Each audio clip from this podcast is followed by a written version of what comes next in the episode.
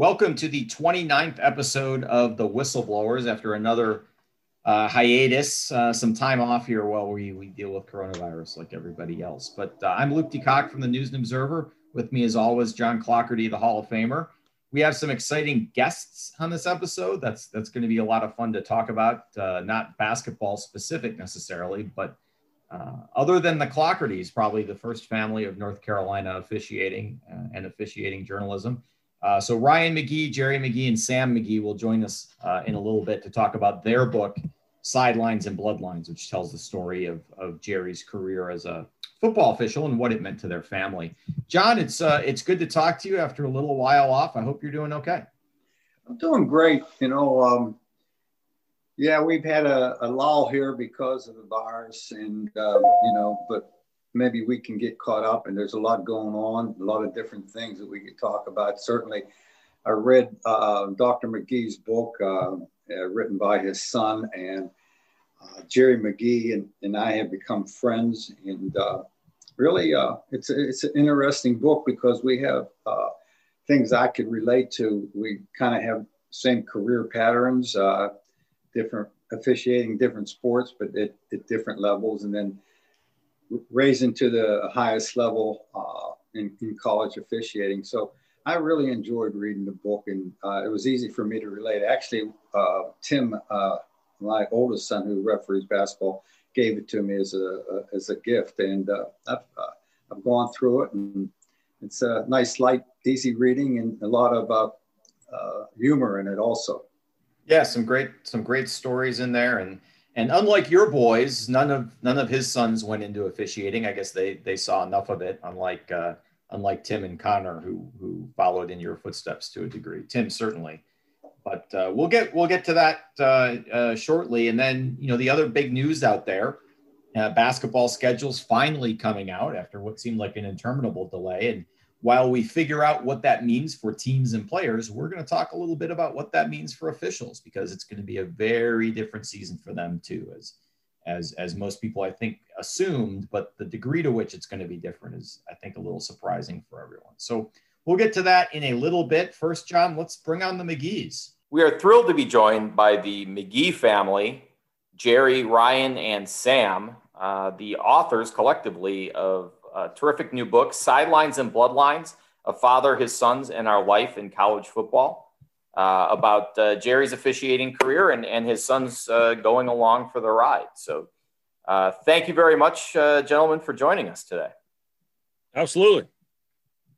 I'll be with you. Uh, Jerry, I wanted to ask you right right off the top. Um, what was it? how, how did how did your boys rope you into writing this book anyway? Well, it, it's funny over the years as we've spoken to touchdown clubs and sportsmen's clubs and Rotary clubs. At the end of the meeting, there's always a person or two to come by and say, "Gee, those are great stories. We need to write a book." And of course, we're all too busy to write a book. So uh, over the years, we took notes, and I wrote down stories about funny things that happened, and uh, we finally had some time. And now that I'm retired, we had some time to finally get together and, uh, and put the stories in a book. Ryan, Ryan and Sam, what, what was the process like sort of taking all these things that you'd grown up with and then packaging them for, for public consumption? Sam, you will go first. um, well, one of the first things we had to do is figure out which stories are going in the book and which stories stories aren't going in the book, and kind of sat down and went through them, and and a lot of a lot of having lunch was involved in writing this book. we have lunch, we get together and say, "What do you remember about this? and What do you remember about that?" and and figure out which stories to use. And in fact, now every time we do something like this, uh, some story comes out, and invariably by the end of this discussion today, there'll probably be something where we're talking to each other on the phone later and say, "Well, why wasn't that in the book?" Yeah. Luke, that was that was my problem was I'm trying to corral all this. And uh and you know the book came out a month ago and we we it went to the printers back in what June or July. And uh, and ever since then, every time I talk to Sam or talk to Dad, they tell me another story, and I'm like, man, that probably should have put that in the book, but I didn't. that's that's the part of it that surprised me is I thought I knew all the stories. I knew my stories, and I thought I knew all of Dad's best stories, and I thought I knew all of Sam's best stories. And literally, the first time Sam and I sat down and had one of these lunches uh, back in the fall of a year ago, it was like he's he told me three stories that I had no idea. And and then every time I talk to Dad now, there's a story I had no idea. So that's the part that surprised me was I thought I thought I knew all the stories. It just was a matter of getting the details right and what year did it happen and whatever else. And the reality was, I knew I, I might have known 35, 33% of the stories, tops. So let me backtrack for a second here. So, so Jerry was a long time college football official. Uh, Ryan, now a college football writer, radio, television host for ESPN. And Sam, you are a lawyer in Charlotte, who I guess is the one who kind of veered off on his own his own track, or are you secretly an official and I don't know that? No, I, I screwed up. Now, I, you know, we joke about that, and uh, I joke with my wife about that. It's like, wait a minute, Ryan's over here doing the sports writing thing. Dad had this officiating career that took him all over the place, and then even in his college administrator career, you know, combining those two, he ends up doing a lot of work with the NCAA and things like that. Here I am doing something completely different. But um, I will say that we talked a lot about whether or not I should have become an official a long time ago. And my theory at the time was that I didn't want a hobby uh, that was stressful because I already had a stressful job. And that when I go fishing, if I blow it and don't catch a fish, nobody screams at me and calls me an SOB or throws anything at me. Um, uh, but here's the, here's the, the, the secret that I missed dad had a hobby that was a command performance. He had to be there. And so it was really not an option to have that hobby fall by the wayside when his job, which was very demanding, uh, got in the way. That, that's that's kind of what I miss because what's happened with me a lot during my career is, you know, the fishing or the hiking or whatever it might be just may not happen uh, because the work is getting in the way. And and so uh, so that's I think that's that's one little piece I missed when I was a younger man thinking about whether or not I wanted to follow in Dad's footsteps. So, Jerry, you had a long career in academia, president of Wingate University at, at the end there, but went all over the place. Your, your kid's childhood sounds a little like being in being in the army, uh, bouncing around from town to town. Uh, but but backtrack for a second. How did you actually get started in officiating? And for people who don't know, walk walk us the very brief highlights. I realized you could write a book about it. Uh, right. Walk us walk us through your, your career very very quickly.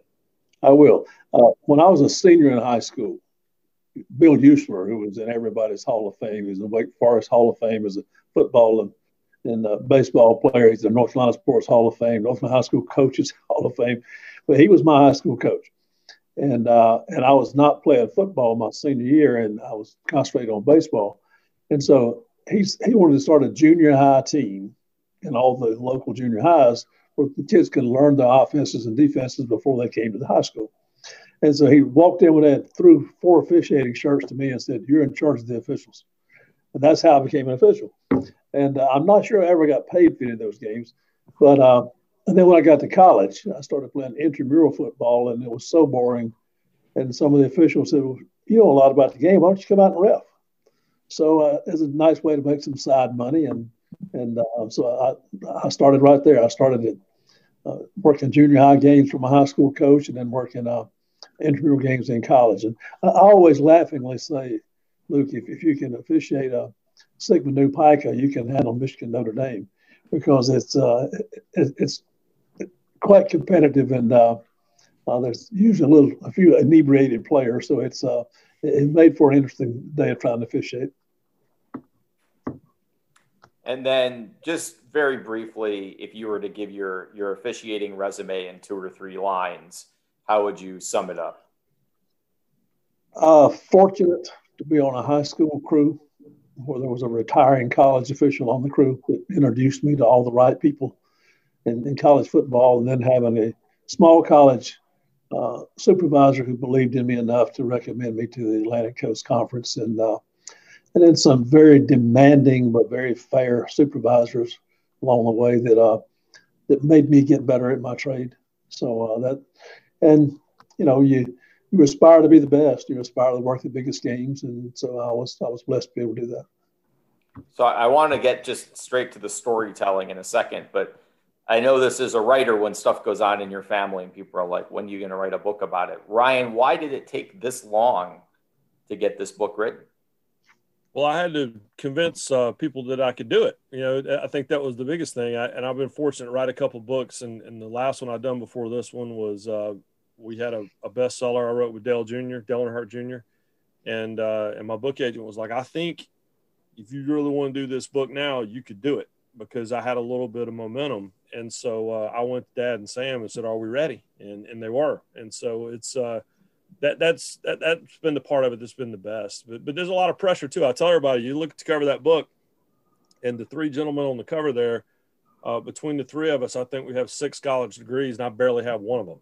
So my, my, I want to make sure I make sure I get everything right with the Yale law grad and, and the university president. Uh, one of the things that we've talked about in this podcast a lot, and I, I know is a focus of the book. You know, we, we had we had Pat and Connor and Tim Clougherty on to talk about, you know, how they ended up in officiating in a couple cases. Connor, obviously, an ACC football official, um, and and and what it was like growing up being John's son. I know that this is a big part of the book, but for Ryan and Sam, for you guys, what's the most, what's the craziest part of the, the part that's the most different about growing up an official's child?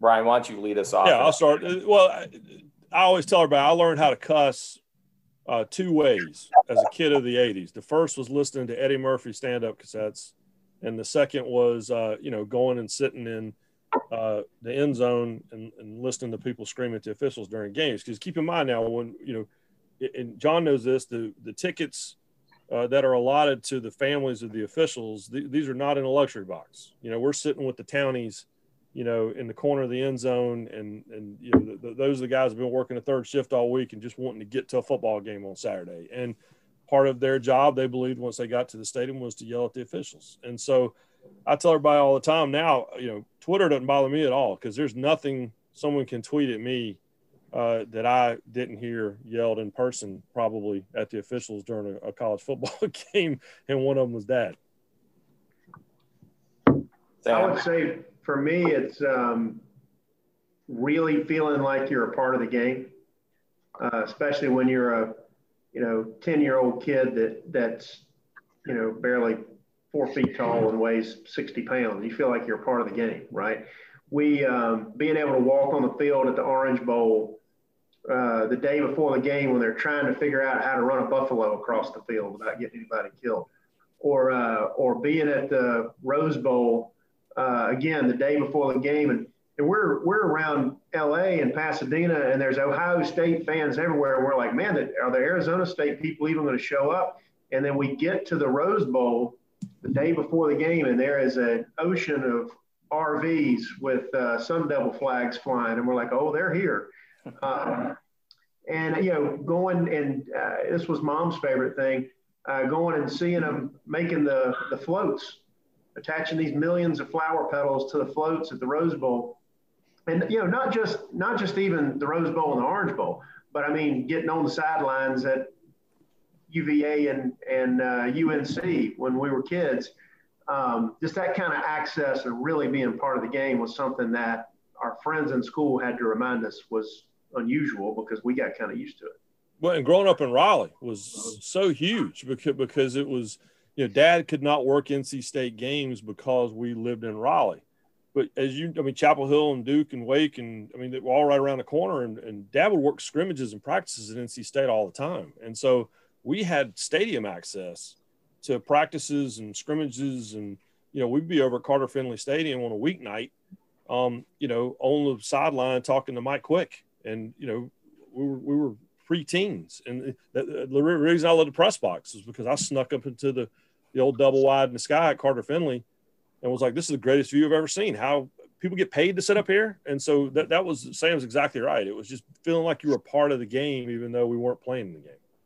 When we got to Furman and when dad was working at Furman and I, I was working as a ball boy uh, for the football team. And I remember somebody looking at me, and here I was, this pint-sized high school freshman, and they're like, "Well, do you know how to do this?" And I said, "Well, sure. I've been doing this for four years."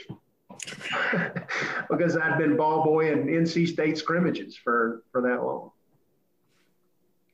Jerry, what was it like, kind of having your kids with you in a lot of these these places that you would go? Uh, it was uh, it was a real treat for them, and it was you know I, I, I always felt terribly guilty that my professional job kept me on the road a lot, and very often I'd have a road trip on a Tuesday, get home on Thursday, pack my football bag on Thursday night, and leave on Friday, and so I was away from the family a lot. So it was a real, was very nice for me to be able to take them with me occasionally and have, have them in the car for a three or four hour ride and it's been let them let them meet my friends who were officiating and let them experience what I was experiencing along with me. But but I think they uh, some real perks for them and perks for me was just the fact that, that we got to do family things together because I wasn't home barbecuing on Saturday night. I was somewhere officiating. What were your what are your two two or three favorite memories or biggest games, Jerry, that that stand out yeah. at the at the end of the, of all this? I think you know, John knows that when you're when you're playing, it's like the only play that matters is the next play. The only, the only game that matters is the next game, and the next game is Michigan Notre Dame. That's what game you work. But at the end, you start looking back and you think about what, what a pleasure it was to to work all those Clemson, South Carolina games and the and the, the Miami, Florida State games and the Army Navy game and the Southern Cal, Penn State, and just just to be a part of some of the most significant games ever played. It was it was really fun. What was what's what's number one on your list? I, I think the first Army Navy uh, when I it was on the 50th anniversary of bombing at Pearl Harbor, and um, so there was a big you know we watched all the the, the, the young men and women from the Naval Academy and the Military Academy uh, march in. Uh, then we, I went to get the Navy captains and came back with the captains and 14 admirals. And the fellow who went to get the uh, uh, Army team came back with 14 generals and his captains. And we stood at midfield and uh, had a flyover. And then they, the president spoke to the world from the Arizona Memorial in, in, in Hawaii. And, and just all of that was just such a special day. And then, and then we had the game. But it was uh, being a being a part of that celebration was very special to me. My dad was a World War II veteran, so uh, it was special to me. Ryan and Sam, what are what are your each of your favorite stories from the book? What's the one thing that you got in there that that you're that's that's number one on your list? Sam, why don't you go first? Um, I guess it's got to be the referee's cap that I wore for several years straight. Um, it was hard for mom and dad to get me to take it off my head to take a bath. Um, and it's funny because this is one of those things that almost missed going in the book. You know, we were talking about all these great stories of things that happen at ball games. And um, I was getting ready to move houses and was going through boxes and stuff. And I'm coming across all these pictures of me in this hat. And then we get talking about it. We're like, that's got to be in the book and uh, and so it actually was kind of a late addition to the book. But literally, I wore a referee's cap for years. I mean, school pictures. I have this hat on, and so I tell a story in the book of of my teacher and my classmates and the school photographer trying to get me to take my hat off to have the school picture, and I'm I'm I'm not going to do it um, which is a, a, stubbornness that I will say um, that I received through some genetics, uh, but um, but also that served me well in other aspects of life. But um, I don't know if you know, Dad was like he says he was traveling a lot, you know, with his job, and then had this hobby. But when I look back at my childhood, I don't see absence there. I see him there. I see him I do see him uh, grilling out, and I and I see him on the sidelines, and maybe I'm on the sidelines or in the stands or coaching my my baseball teams. But even still, you know, maybe I was just proud of him, and that's why I put that referee's hat on. You know, maybe uh, it was a connection to him when he was on the road. Maybe I just liked the hat. Um, but I mean, I even had books where I would draw pictures of baseball teams or football teams or you know, an army unit in a war that I had made up or something, and they always were wearing a bunch of guys wearing referees hats. so I, anyway, I, now now was that a was that a white referee's hat or a black field judge type hat? Oh no, no, that was that was that was the black hat like like Dad wore. I I uh, I figured if I put on a white hat, too many people would yell at me.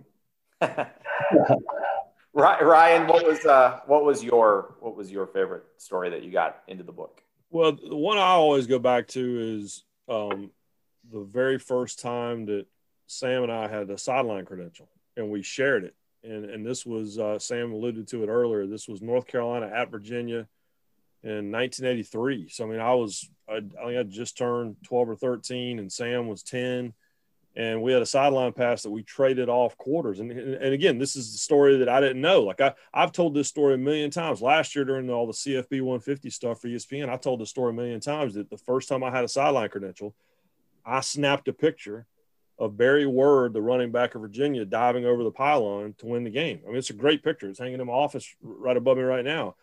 And in the background, you see a North Carolina linebacker who is whiffed on the tackle. Well, he blew me up. I mean, hit me. I mean, center chest and stuff flying everywhere. And my camera that Santa Claus had brought me was, you know, on the turf, and everybody was worried about me for a second. I popped right up. I thought it was the coolest thing that had ever happened. I was with all these photographers from the Washington Post and the Richmond paper and, and the NNO, and it's like, like these people are getting paid to be here. How can I figure out a way to get a job like this? Well, I've told that story a million times, and I did not know until Dad told me well, I knew he traded off credentials in that game, and Sam apparently during a television timeout at the age of 10 the officials are out at midfield discussing whatever's going on and knocking down some gatorade and all of a sudden dad felt a tug on his jersey and he turned around and at midfield there's 10 year old sam standing there and he says dad's like is everything okay? And sam said i just want to let you guys know i think you're doing a great job.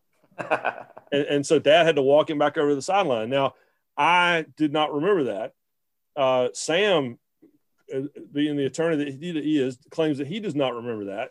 But uh, now it happened because I because it's in writing, it's in the book, like it's it's right here in the book. So whether, but yeah, so but, but that, that was the coolest thing, and to me summed up the experience, which is you know that was the first time we had a sideline credential, and dad's last game in 2009 i was on the sideline there for the last couple minutes and, and, some of the most distinguished college football writers you've ever heard of were like what are you doing talking to a referee during the game? And i'm like i've been doing this since i was 12 this is just this is what we do. And so uh, that's that's quite a childhood right there. Which was the last game? I, I, I remember it um, i remember it happening but i don't remember which the last game was. It was the uh, 09 yeah the 09 bcs championship game. Yeah. Yep. Okay going Florida out, and Oklahoma. Going out on top. It was yes. a nice way well. I was at a Wake Forest game the following year, and it was late in the season, and I had my whole family there, and there were two older fellows sitting in front of us that were obviously, you know, very, you know, uh, well versed in ACC football had probably sat right there and watched a, a, million games. And the two of them got talking. They said, Well, you know what? I don't think we've seen Booker all year. And the other guy says, Yeah, we hadn't seen McGee all year either. And I tapped the guy on the shoulder. I said, Well, McGee's last game was the BCS championship, Tebow versus Bradford. And the guys look at me and they said, How in the world did you know that? I said, Oh, that's, that's my dad. it's uh, it's I, I know Jerry. It's it was an interesting life and an interesting career. It sounds like uh, an, an interesting and, and very fun way to grow up as well. Thank you guys very much for joining us. Um, the book again, sidelines and bloodlines: a father, his sons, and our life in college football. Uh, Jerry McGee, Ryan McGee, Sam McGee. Thank you very much for uh, for taking the time today. Thank you, Luke. All right, thanks, guys. Thanks, Luke. Well, that was fun. I've known Ryan for a while, just as a colleague. I, I talked to Jerry for a story a couple weeks ago. Uh, obviously, knew him as an official. It's really cool to see them kind of get some attention, you know, for the the their family and, and Jerry's career. That's it's a terrific family, terrific people, and and I know you've uh, you've gotten to know them pretty well, as you said earlier.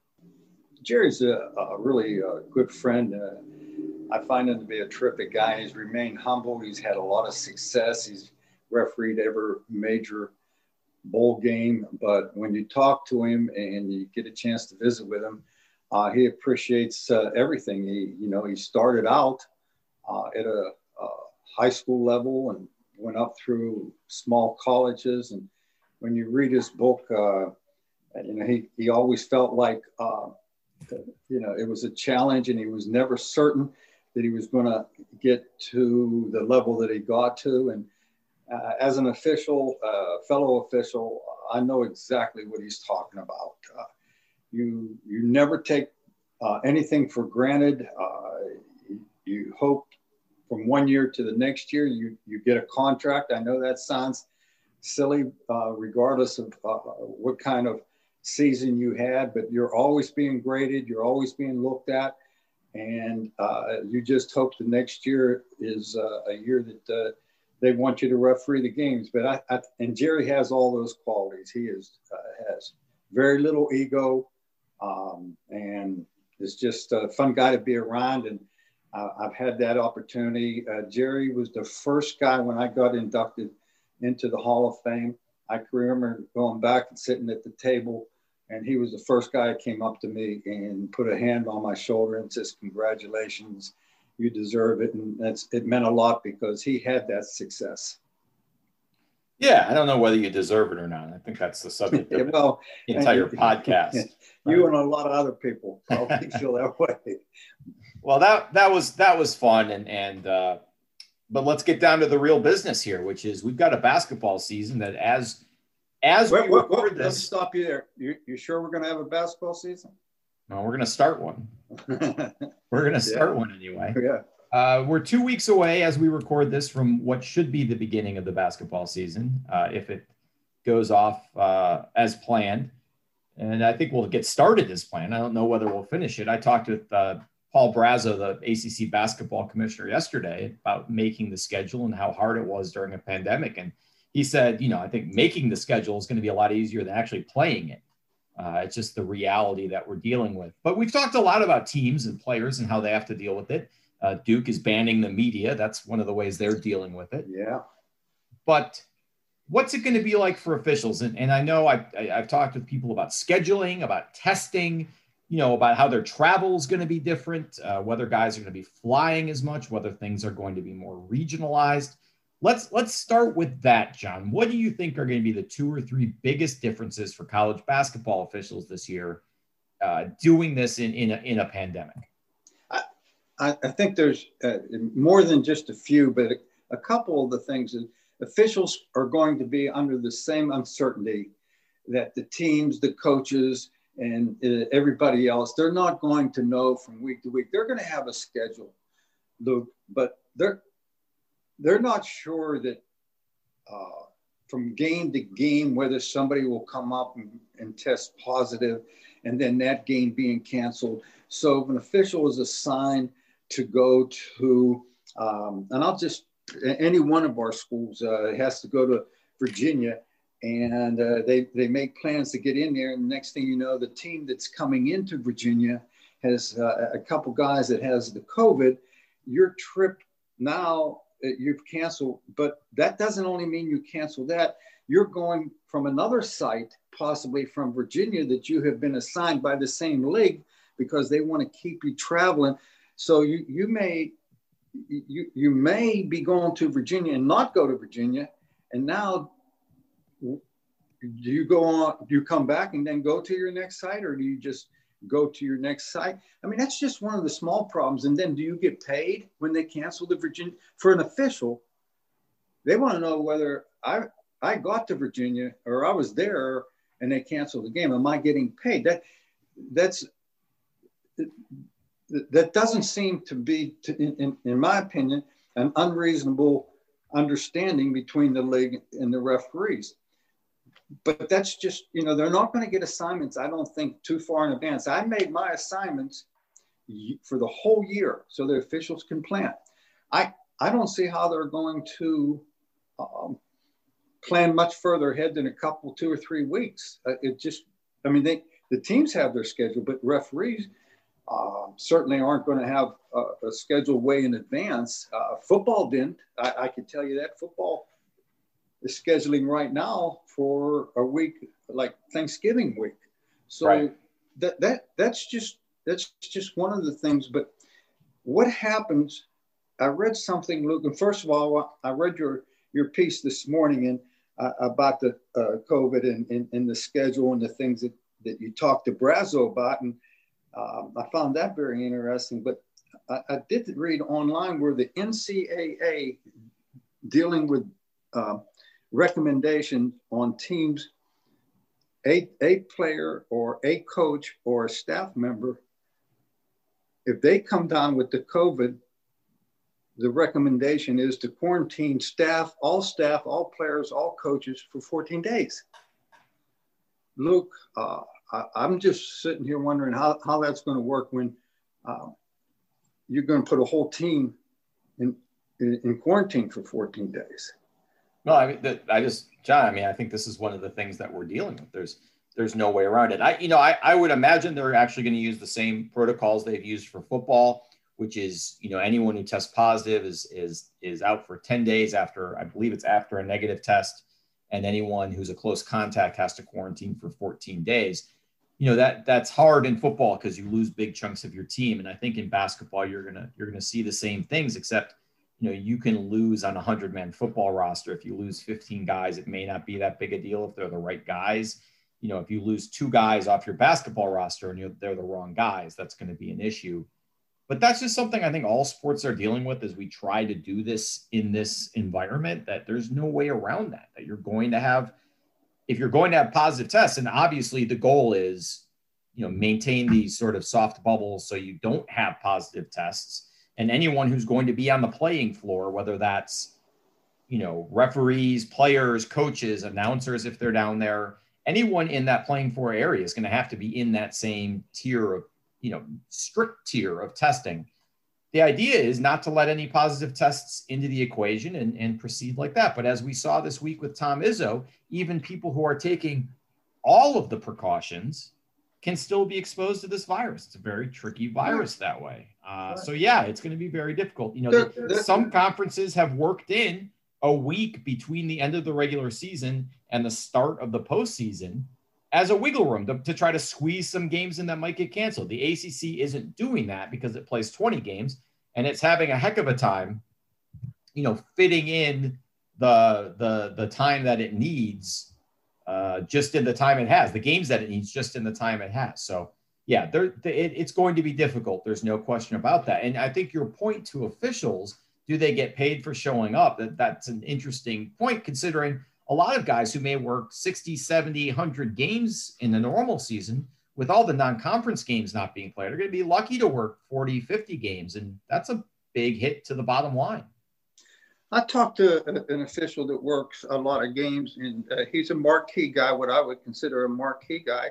I talked to him this morning, and I mentioned the number of 40 for him. I said, if you could get 40, he said, John, I think that's an aggressive number. He says 40, hmm. he said, would be an aggressive number.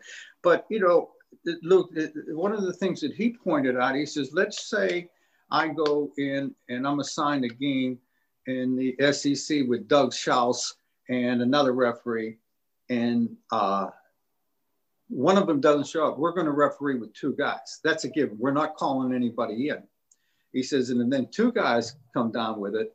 You can't you can't depend on an alternate staff because they're not being tested like you are.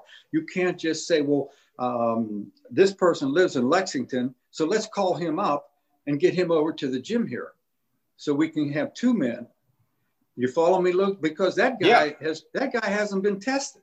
They're having a lot of questions, and I heard something that was really interesting. And, and one of the officials shared it, that they're trying to develop a chip.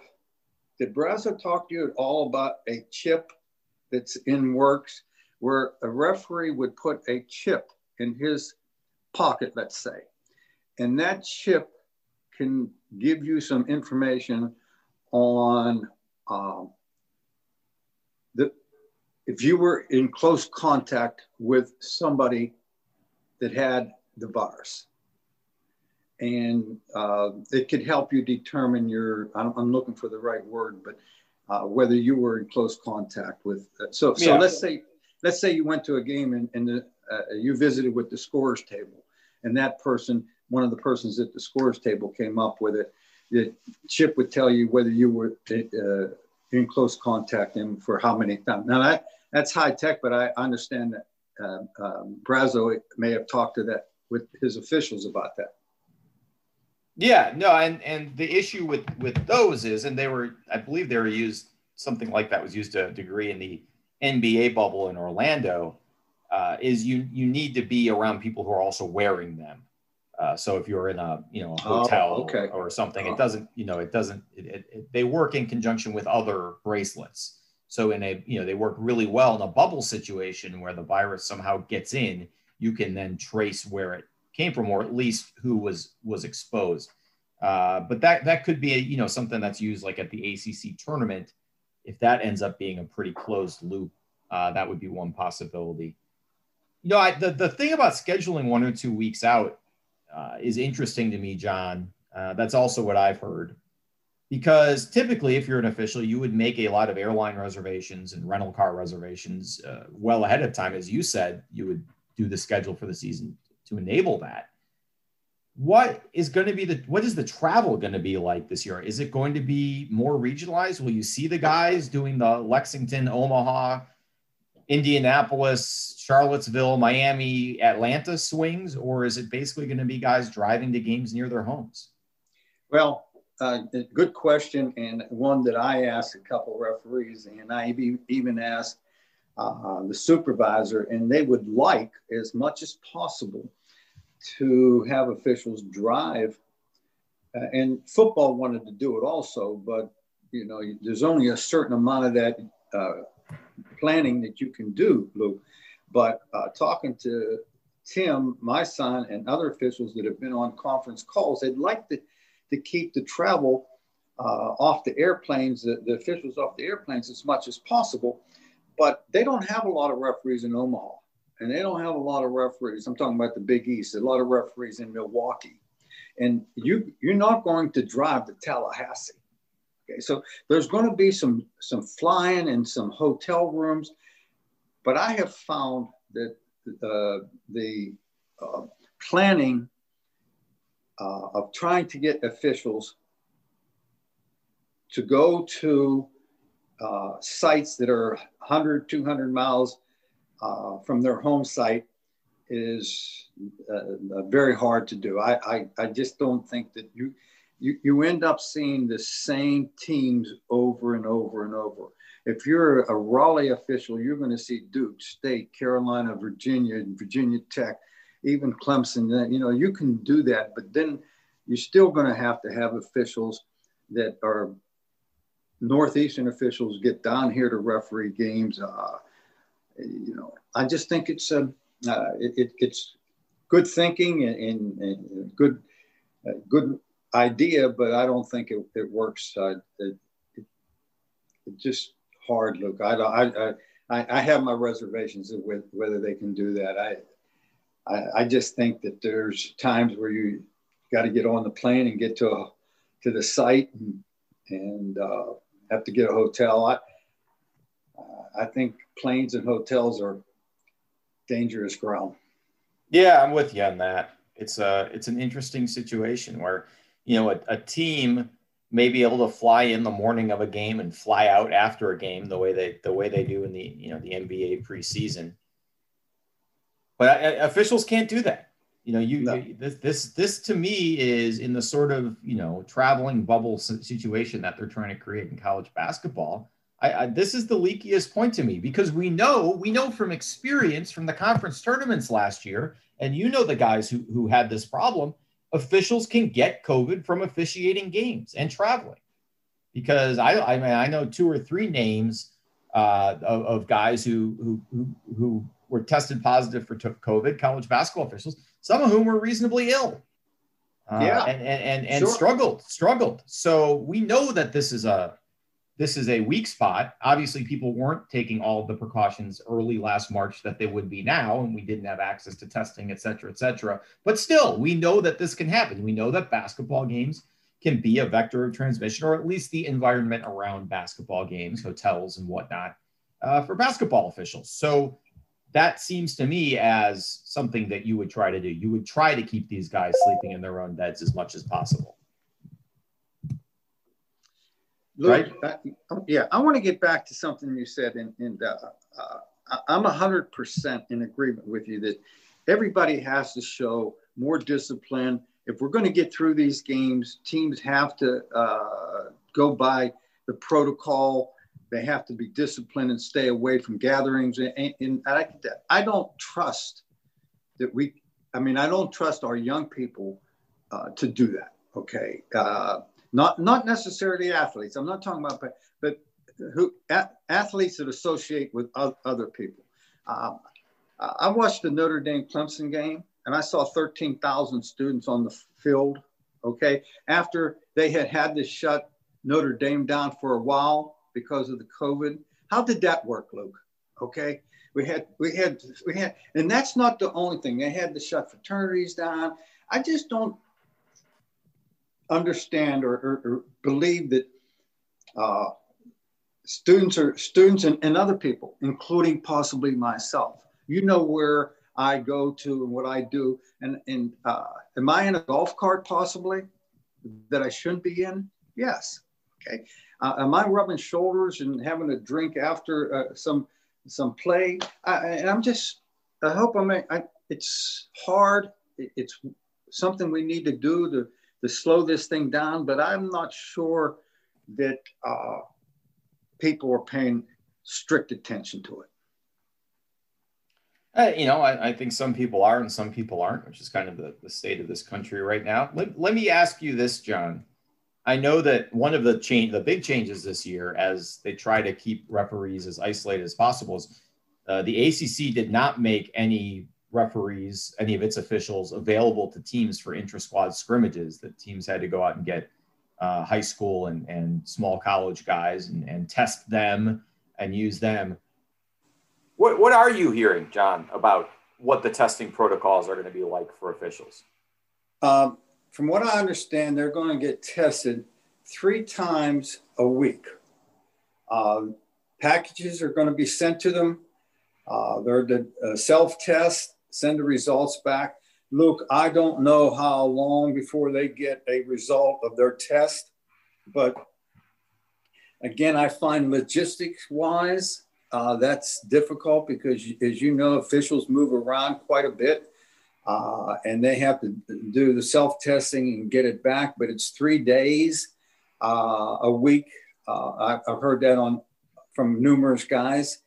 Um, so that that remains to be seen how effective that'll be, and you know, but that uh, that's what they're doing, and and uh, again, they got to carry, I guess, carry these testing pack packages with them and send them to the officials uh, have a responsibility to do that. And if they don't do it, I'm sure they'll be pulled if, if they don't uh, if they don't uh, test like they're supposed to. There'll probably be some um, repercussions to it.